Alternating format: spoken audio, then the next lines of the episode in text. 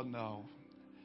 I, I agree, Brother Dwayne. Sometimes just showing up is victory.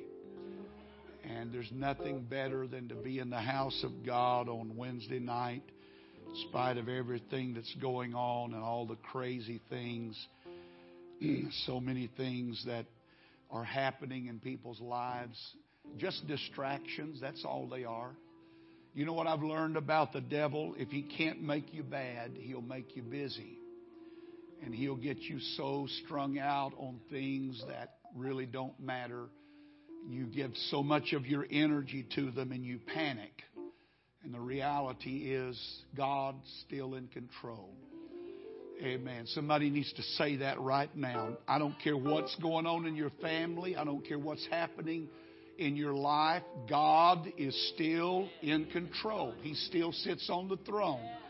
Somebody needs to say that right now over your problems, over whatever's troubling you right now. God is still in control.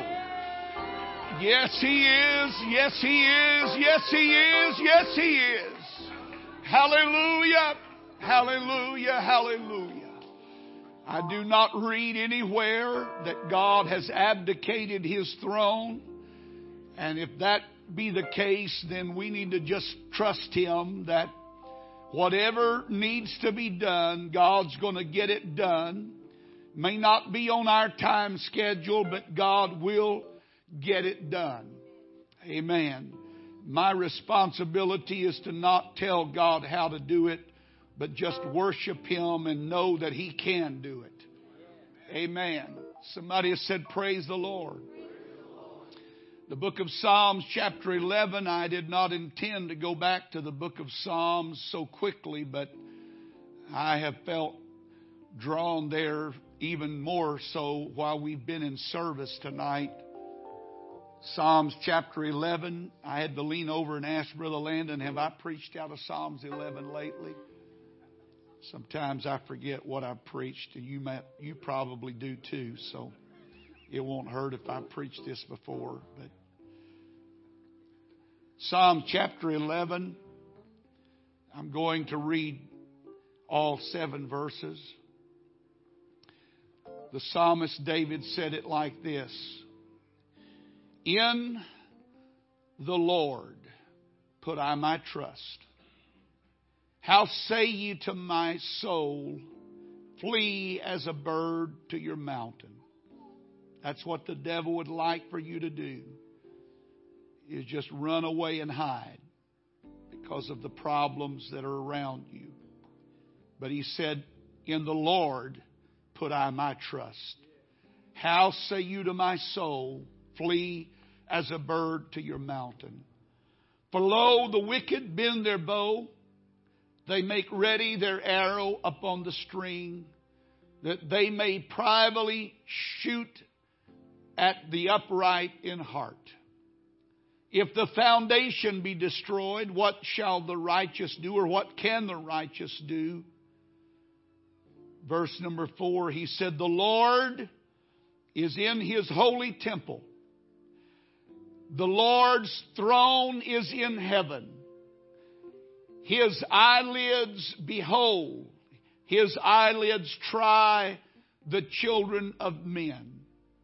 The Lord trieth the righteous, but the wicked and him that loveth violence, his soul hateth. Upon the wicked he shall rain snares, fire and brimstone, and a horrible tempest. This shall be the portion of their cup. For the righteous Lord loveth righteousness. His countenance doth behold the upright. And everybody said, Amen. God will give you a title while I'm preaching tonight. In Jesus' name. Amen. You may be seated. David's early life could be divided into three parts. Part of his life was spent in the country. There were years that were spent in the court of Saul. And then there were several that were spent in the cave, hiding and running for his life. David learned something different during each stage of his life. He learned different things during those seasons that he went through. The country life that David had known as a boy was the formative years of his life, and it was here that he learned how to worship God. It was there in that solitary place, watching the sheep, taking care of the things of his family, that he learned how to love God. And he learned how to connect with God in worship. The country, we could say, in one sense, made a saint out of David. For it taught him that no matter what may happen, whether lions or bears or whatever may come your way, that God is with you and that you can learn how to worship Him through whatever it is that you are experiencing at that moment. There are many Psalms that David wrote that were from this season of his life. And if you look at them, you will note a particular note of worship in every one of them. It was that season of growing and learning and developing his spiritual life and his walk with God that he learned how to worship. And then there were the court days, his faithful years of his life that were spent in service of King Saul. A man, though he was head and shoulders above all others, was a man of lesser character than anyone could even have imagined. He never knew from one day to the next if he would still have his head on his shoulders David didn't know whether Saul loved him or hated him. For one moment he was calling on him to play his sweet music on the harp and soothe his troubled soul, and the next moment he was throwing a javelin at him to take his life. It was here in this setting that David learned something more about life. He learned wisdom he learned how to behave himself. And even though he could see the work of God and the hand of God being removed from Saul's life, he was very careful. It was here that David learned how to keep himself in check and not allow his, his personality and his temper to get the best of him. He learned in the court how to limit himself and to never lose his cool, to keep his calm and his demeanor, no matter what other people were doing around him or what people were doing to him. It was in this stage of life that he learned the wisdom of the ages and he himself became extremely wise in his handling of himself so much so that on three separate occasions in the writings of Samuel and the Chronicles, the Bible says of David that he behaved himself wisely. He was in a very difficult setting and situation, but somehow what he had learned from God in that pastoral experience and the worship of God it now grew and developed into a deeper understanding of God. And God was with him and helped him know how to act and behave himself under pressure situations and when hate was all around him. I wish that we could go back and learn some of those things from David. That when we are in situations that make us want to uh, reach out and hurt somebody, that instead we would behave ourselves in a way that would bring honor to the God that we say we worship and the one that we say we serve. David was one that learned how to behave as a servant wisely. The Bible said, wiser than all of the servants of Saul, David, in this time and season of his life, learned how to handle himself under pressure. What a great thing to learn. To learn how to keep a, a lid on your temper and your and, and to not let it boil over into doing things that you would regret or saying things that later on you wish you could go back and and take back. You know what I've learned you never have to ask forgiveness of? Things you've not said. Amen. If you don't ever say it, you don't ever have to say, I'm sorry that I said that. And so he learned that there were things that you just have to keep in check. And uh, David was wise in that way. I pray that I could be that way, that I could handle myself under pressure and in situations where everything in me wants to lash out and get back, and yet I could learn to keep my tongue. And not only that, but I could learn to leave things in God's hands. David was wise enough to know that he did not see far enough to know all the things that needed to be known. And so he decided that he was not going to play God that's a wise thing for any of us to consider that we, not, we need to leave that throne to God, that none of us have the wisdom or the power to sit in that place of judgment. And so David behaved himself wisely. He learned a lot during that season of his life. And then there were the fugitive years, the years when he ran and he hid in the caves, and Saul was pursuing him. The Bible said every day he pursued him and he came after him to take his life. When he was chased from Dan to Beersheba by Saul's bloodhounds, he learned warfare, but he learned what to fight and what not to fight. He learned how to lead men and he learned how to be a soldier, a good soldier. And a good soldier endures hardness, according to Paul. There's some things about living for God that are not easy.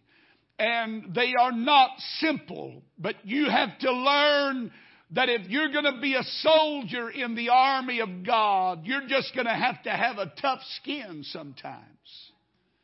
And you're going to have to learn how to take orders without talking back. Amen. And David learned that. He learned how to be a leader, even though he was being chased and pursued. He learned how to keep his spirit in check. And many psalms that were written during this period of time reflect his wisdom in that regard. But the psalm that we read from was during that dangerous period in his life when he was in the court of Saul. David was serving in the court of Saul at Saul's request. He had not elevated himself. Saul had asked him to come there, and he had been brought in for the select purpose of helping to calm the nerves of this king who at times would go into fits of rage and panic and a dark, black, sullen spirit and mood would fall over him. And David would be called upon to bring his sweet harp and his song, and he would begin to play and sing, and the ministry of God's Spirit would begin to soothe and calm Saul down. But later, that same boy that was the errand boy of the king became the hunted of the court. The darling of the people became the one that Saul hated the most and he went after him in a dogged pursuit every day. And the nation cheered for David louder than they cheered for Saul, and that made things even worse. And Saul hated him even the more. And the more that David did and the more that he tried to do right, the more it seemed that Saul became angry. And the song that David wrote the 11th song is a, a song that came out of the turmoil of that season of his life when he was wrestling with a lot of different emotions and a lot of different things were going on. And it seems that David learned something during that season of turmoil. that helped him. And I pray that it would help us tonight. It was during this crisis in his life that this testament was written and this song was born. And it was really, in, in essence, if you boil it all down and you were to take everything that I'm going to try to say tonight and you just reduced it down to its simplest form, Psalms chapter 11 is basically a declaration of Saul or of David of how he was going to live under that kind of pressure and those kind of problems. How he was going to live dealing with people that are just hard to deal with, that are evil and wicked and vile and they have no scruples and they, they play by no rules. They, it's just man against man and uh, whoever comes out on top, it doesn't matter how you got there. That's all that mattered. And David lived through a season like that and he dealt with people in his life that didn't play by the rules. They didn't, they didn't care about hurting people or doing things that would bring harm to others. And David learned something during that season of his life that he wanted to live by a certain principle. And if there's anything that I could pass along to you tonight, it would be to study the 11th Psalm and make it part of your daily prayer. That God would help you to learn how to live by the same principles. And for anyone who has been tempted to run away and hide or has been tempted to get back at somebody that has hurt you or done something against you or spoken evil against you, this is a great psalm to memorize. It's a great song to sing in that kind of night. I could read it to you again. It wouldn't take very long, but David declared that this is going to be how I'm going to live. In the Lord, I will put my trust. Very important that you start at the right place when you're dealing with situations like that. And you can never allow bad people to make you bad. You can't allow people to drag you down to their level. Because if you do, then they've won. Even if nothing else happens, the fact that they brought you down to their level means they've won. So David said, you know what? He may hate me, he may despise me, but I am not going to hate him and I'm not going to despise him because I'm not here to serve Saul. I may be in service to the court of Saul, but I am here ultimately to serve the Lord. He is the one who sits on the throne. And so my life, everything that I do, everything that I want, my whole being centers around one desire, and that is to please God. If I can just do His will, that's all that matters. I don't care what anybody else does. It doesn't matter what anybody else says. I, personally, my goal, my one desire is that I might serve Him and trust Him and keep my life in line with His will. Lord, help us to learn that simple principle that the Lord is going to be the one that I'm going to lean on and I'm going to depend on. Here is how David learned how to deal with trouble. But better yet, he learns how to, or he determines how to deal with his situation. That in, in spite of what was happening and what Saul was doing to him and how he was treating him and how he felt toward him. All of the things that he could not do anything about. And then it seems that there were Job's comforters even in David's life. It seems that there were others in the court that realized what was going on with David and they saw the animosity from Saul toward him and and so they began the whispering. You know, that always happens in life that there's always going to be somebody somewhere that's going to give you a little bit of advice about what you're going through. And, and, and if this was happening to them, this is what they would do.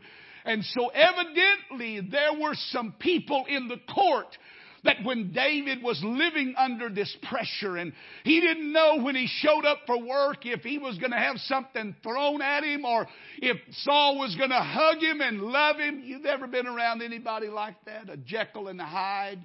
You don't know when you wake up in the morning if you're kissing a vampire or a, a kitty cat. You just don't ever know. Maybe you don't have that in your house. I don't have that in my house, I know.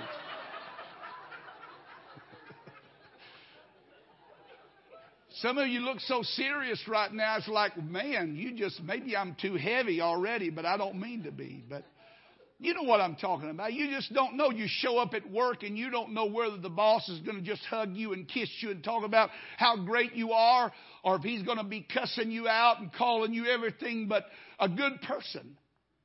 And that's where David was at. He was in that kind of environment. It was not an easy situation to be in. He was living under some unbelievable pressure. And then to add to that, all these people that are supposed to be his friends, and they're whispering in the background, and they're saying, you know what, if it was me, I'd be like a bird. I'd fly out of here. I'd get away from this. You know, if it was me, this is what I would do. And David's having to listen to all that. And he's hearing what they're saying and, and all the judgment that they're passing. You know, it's amazing how wise people are about your problems. That, but when it comes to their own personal problem, they're dumb as a brick. But they know everything about how to solve your problem. They know how to fix you up. David learned some things during that season of his life that there's some people you just don't need to listen to. Do you hear me? There's some people you just don't need to listen to. Job's comforters, there were talkers in the court that showed up during this trying time of his life. Now, of all times for people to show up, you know, when you're going through a trial, you don't need somebody like that in your life. You want somebody to help you, encourage you, say, "Come on, you're going to make it." You, you can. But instead of that, David had these people that were whispering behind his back and said, "You know what? You need to run. You need to get out of here as quick as you can. You better make sure you don't stay the night because Saul's going to." And he's having to he's having to process all of this and keep his mind where it's supposed to be and his spirit in the right place and his attitude right. And here they are telling him he needs to flee and run away. And those voices that can get in your mind during seasons like that can cause you a lot of heartache. And there's some of those in your, your life right now. Some of you are listening to some of those voices right now, and they're tormenting your life. You're listening to that stuff, and you're thinking, well, you know, maybe they see something that I don't see. You know, I've learned this about crisis. When you're going through a crisis, you're always second guessing yourself. Or at least I have. And you're always, well, did I do the right thing? And we're, you know, a conscientious person is always concerned about doing the right thing. And so you start thinking it. You, you hear so much of it after a while. You just, well, well, maybe they're right. Maybe I do need and David's having to listen to, he's, he's hearing all these voices around him and all of these things that are urging him to do this or do that or run away or flee or hide. And what I would do if I was in your situation and David had to somehow close his ears to that kind of voice and, and those sounds that came and determined that his life was going to be built and based and lived on another set of priorities. He said basically that my life will not be controlled by fear. Somebody needs to listen to me right now because I didn't have any intentions of preaching this tonight. But God knew you were going to be here, and I'm here to tell you, you need to stop letting fear drive you and your reaction to life and everything that's going on. Fear will make you panic and it will cause you to lose your sense of, of or your ability to discern the good or the bad or the right or the wrong. And David made up his mind, I am not going to let fear drive my life. The fear of somebody leaving me. The fear of somebody lying on me. The fear of somebody not liking me or not wanting me. I am not going to let my life be controlled by fear. I'm not going to get up in the morning worried that I'm not going to make it through the day. I'm not going to go to bed at night worried that I won't make it through the night. There are people that live like that. I am not making my decisions based on fear, but I want to make my decisions based on faith. My confidence, my trust is in the Lord. Amen. Somebody needs to settle that tonight because some of you are listening to some voices in your mind right now that's telling you a hundred different things and all hundred of them are wrong. You don't need to listen to anything but His voice. And His voice says, just stay cool, stay calm. Amen. And David knew that. He understood that. He determined that his life was not going to be controlled by fear, but his life was going to be determined and controlled by his trust in God. That if I fail, it means that God failed. If I go down, it's going to mean that God went down. And David knew enough about what he had already learned about God that it doesn't matter if it's a lion or a bear or a Saul or a Goliath or whatever else you may face in your life, that God can help you overcome every one of those things. To do anything other than that was an act of mistrust in God. And he said, I will not act any other way. Here is where his fear was conquered. And here is where our fear is conquered. When we determine that our life is not going to be controlled by the events of life, but the creator of life. Amen. How many of us have control over the events of life right now? How many of you have control over what's going to come to you when you get home tonight or tomorrow? The phone that's going to ring, the, the, the doctor's call that's going to come, or the news that you're going to get from something, maybe an investment or, or a job or some hope of the future or some plan that you had. How many of us have control over any of that that could stop an evil report from being spoken or could stop something bad happening? None of us have that kind of control. And so instead of being controlled by my circumstances, I would rather be controlled by my Creator who made me and knows me and He knows how to sustain me and He knows how to keep me. Come on, somebody say, I love you, Lord. I want to trust you, Lord. I want to keep my hand in you tonight. When your fear urges you to flee as a bird to the mountain, David determined that instead of fleeing, he was going to trust. Instead of running, he was going to worship and lean upon his God. This bird that was mentioned here is the most apt picture of a man who seemingly has no refuge except flight. P- people are shooting at him privately and they are in the dark. The word privately that is used there literally means in the dark people were shooting at him, taking pot shots at him in the dark. David said, I don't have any control over that, but the one thing that I do have control over is where my heart is going to be fixed. And my heart is fixed on Him. I'm going to trust Him. He's brought me this far. He will take me through. Amen. Saul didn't have a more loyal supporter in all of the court than David, but he was too dumb to know that. He was too self ridden to know that. He was too self centered to know that. Saul couldn't see it because he was too blinded by his own hatred and his own vengeance. And Saul's heart was a fertile soil for backbiting and whispering and all of that. And David knew that the intent that was aimed at him was to destroy him. But in spite of that, he was unmoved by those things because his trust was in the Lord. There's a determination that is made no matter what the attack is. My hope is in God. My trust is in Him. If the foundation be destroyed, what can the righteous do? That was the simple question. And the reality was David knew if the foundation was destroyed, nothing could be saved, but my foundation will never be destroyed because my foundation is not King Saul. It's not his rulership. It's not his authority. My life is based on something higher and much more substantial, based on the Lord. And there are some things that David noted in this psalm that I want to show you, and then I'm going to let you go home and maybe digest this. But here's some facts that you need to consider that David considered.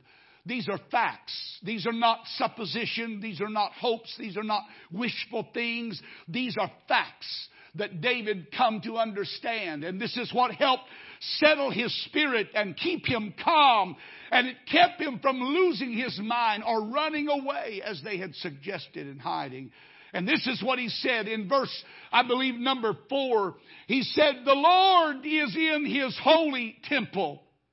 The Lord's throne is in heaven. What I want you to note and what David seemed to take note of was where the Lord was and where the Lord sat. He is in His holy temple. The Lord's throne is on the heavens. It is He who sees all things, not from the throne of a man named Saul who could only see a limited portion but God sat upon the circle of the earth and his throne was in the heavens and he could see everything. He could see the end from the beginning and the beginning from the end and the start from the finish. And he knew it all and everything in between. And understanding that, that the Lord is on the throne, that he has not abdicated his rule over this thing called earth and He has not abdicated His rule over my life personally. He has not given up on me. He has not turned His back on me. It is so easy to judge by the appearance of the moment. And it's so easy for us to look around at where we are in this room and say, oh, we'll never make it. But God sits at a higher elevation and He has a wider scope of vision than we have. And David realized that. I can't see a way out, but that doesn't mean there isn't a way out. God sees a way for me through this and God knows what it's going to take to get me through it. And so if I will trust Him, no matter what anybody says, no matter what anybody does, He's going to see me through. Praise God. It's so easy to be person who is overwhelmed by what's going on around us. I'm, I'm just as weak as anybody else, and sometimes what's happening in our life at the moment can be so overwhelming that we want to throw our hands up. And it does sometimes look as though God has abdicated his throne because he's silent. He's not answering our prayer. He's not responding to us. He's not speaking to us. And all that we hear is the voice of evil speakers and those who have malcontent against us. But God has not abdicated his throne to anybody, Saul or any otherwise. He still sits on the throne of the earth. That means he's still in control, church. And I, I've got to say that again to somebody. I don't care what it seems like at this moment. God is still in control. You ought to lift your hands and thank Him for that right now. Hallelujah. Come on, thank Him for that. He's in control. Amen. He is in control. And I'm going to live my life with that knowledge and that understanding. I'm not going to live my life tormented by what could happen. I'm going to live on the basis of what I know is happening, and that is God sits upon the throne of the earth. All it would take would be for a Holy Ghost revival to break out and turn the world right side up right now. And all it would take would be for a move of God in your situation, and the whole tide would be turned. The devil has no antidote for revival. Do you know that? He has no antidote for a move of God's Spirit.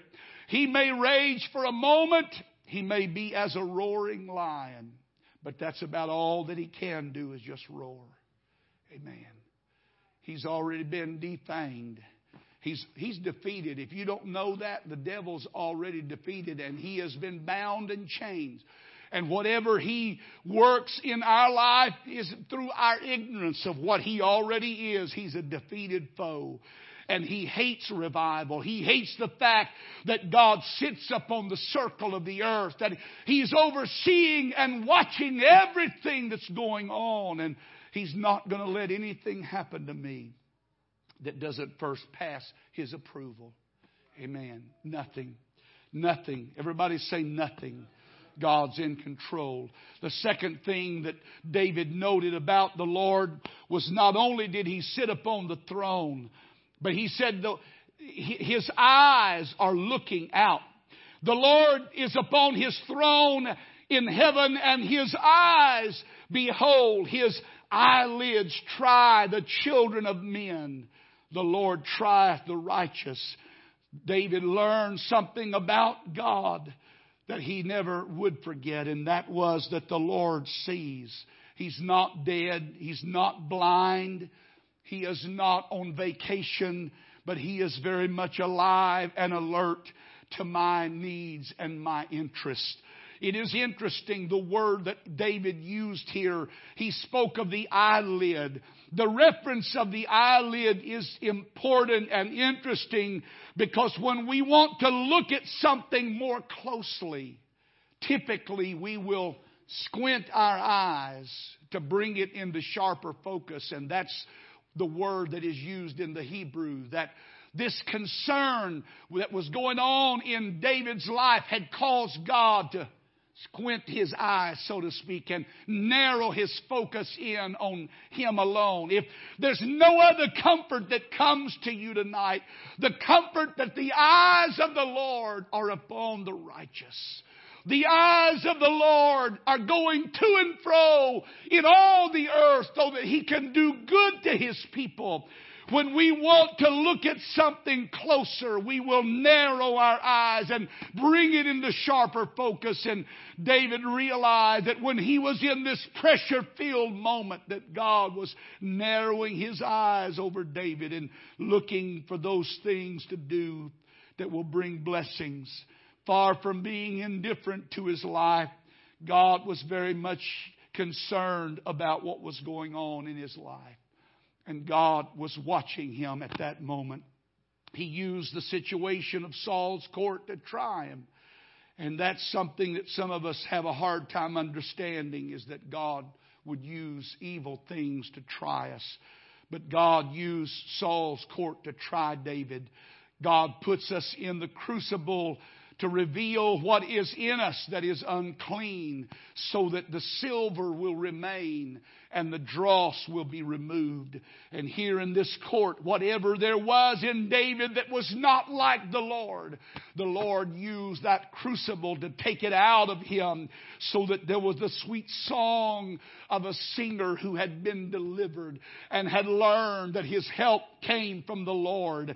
It didn't come from man and it didn't come from his surroundings. His help came from the Lord. One other great comfort to David was the fact that he understood one thing about God, and this ought to help somebody here tonight, and it is the fact that God hasn't changed his feelings about the wicked. Amen. Did you hear me? God hasn't changed his feelings about the wicked. The Bible said, The Lord trieth the righteous, but the wicked and him that loveth violence, his soul hateth. Upon the wicked he shall rain snares, fire and brimstone, and a horrible tempest. This shall be the portion of their cup. David come to understand that God has the same feelings toward wickedness that he's always had. And he will rain snares and brimstone upon their horrible deeds at some point. God was not going to let evil go unpunished. And even though he was allowing what was going on in David's life at the moment to try him, Saul was going to be held accountable for everything that he did. Not one thing would he get by with. You know, some of you need to understand that some of the bad things that are happening in your life and you think people are getting by with it, they're not, nobody's getting by with anything. Nothing. Nothing. Just understand this that God hasn't changed his feelings about the wicked.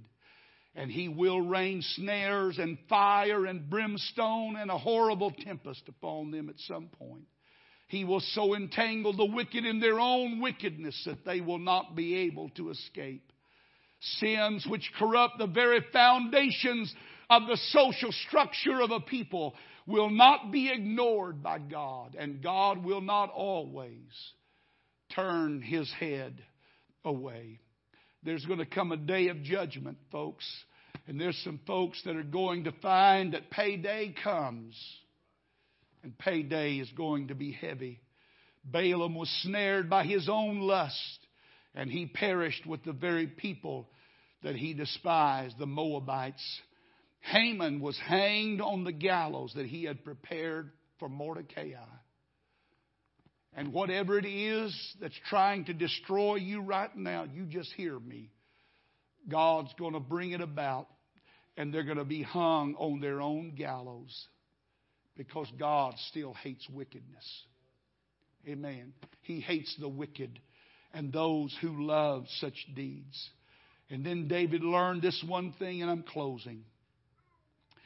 He learned that no matter what happened around him, what came out of him had to be a confession of faith. It had to be a confession of God's rule and God's reign in his life. Whatever happens, whatever happens, the righteous person will win in the end if he stays true to his God. And our victory will be to gaze upon the face of our God and Savior and Him call us His child in the end. And the presentation of that moment will be worth whatever we've had to go through to get there. This present situation is not going to destroy me, but deliver me. It's not going to defeat me, it's going to make me and so David learned that if anything comes out of my mouth, it's not going to be negative. It's not going to be criticism. It's not going to be bitterness. It's not going to be hatefulness. But whatever came out of his mouth was going to be praise unto God. There was going to be a worship that no matter how bad things got, there was going to be a song that came forth from his soul. I wish somebody could get hold of that tonight. That no matter what happens in your life, no matter what people do to you, no matter what people say to you, that there's something so deep inside of you that nothing can shake it away. And that is your worship to God and your faith in Him who sits upon the throne. He's the one that controls my life. Not the economy, not the government, not some boss that sits in some high, lofty office, but God is the one that controls my destiny. And I'm not leaving here until God says it's time for me to leave here. And you know what, folks? I don't want to stay a second longer than God wants me to be here. So quit worrying about whether you're going to die too soon. You're not going to die until God says it's time for you to die. And this isn't going to kill you, it'll make you. Let's stand to our feet. Praise God. He learned a lot in Saul's presence, things he probably didn't want to have to learn, but he learned them anyway.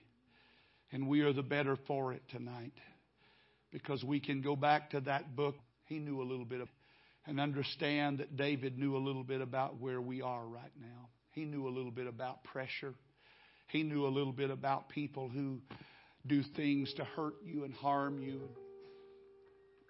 Through it all, he learned to keep a song somewhere in his soul and keep his trust in God and continue to worship. Amen. That's what I want to do. Life can make you bitter. If you're not careful, it can make you brittle. People can make you mad. They can pull the starch out of you sometimes. Amen. But I want something so deep inside of me that no matter what anybody does to me, it can never dislodge what God has done for me. Amen. Did you get that? It doesn't matter what people have done to me. What matters is what God has done for me. He's delivered me. He's kept me this far. Do you know what? If the devil could have killed me, he would have already done it. And he had plenty of opportunity. Because there were times that I wasn't really living for God the way I ought to be living for God. I wasn't walking with Him where I needed to walk with Him. And so if I was ever vulnerable and if the devil had any power to do anything to me, he could have done it then. I'm still here. I'm still here. Like it or not, I'm still here. I'm just thanking God tonight that in spite of all of the hell that some of us have had to live through, there's something in me that still wants to raise my hands when I come into the house of God. And there's something down in my soul that wants to turn its attention to the God who has kept me and favored me and worked with me and watched over me and led me and directed me. And even though I've got a few scars and bumps and bruises on my life, I'm still here. And I still have a voice. And I want to use that voice in the right way. I'm not going to give the devil credit for one thing. I'm not I don't even want to spend any more time talking about him. I want to talk about the Lord. The Lord's kept me. The Lord's been good to me. I don't know about you. I don't know how you feel about Him tonight, but God's been really good to me. Oh, yes, He has. When I could have easily been taken out of the way and God could have taken me to another world, He saved me. Amen. I'm thankful for that hand that's been on my life. Oh, God, help me to learn in the dark seasons of my life how to maintain myself, to how to maintain my integrity and not lose my cool and not react to things the way the devil would like for me to react. Not run like the devil would like for me to run. But just let me plant my feet in a good old place of worship and let me lift my hands and thank Him one more time that He kept me. I'm still here. Oh, come on. Somebody do that with me right now. Hallelujah. Hallelujah. Hallelujah. Hallelujah. Hallelujah. Hallelujah. Hallelujah. Oh, yes. Through it all.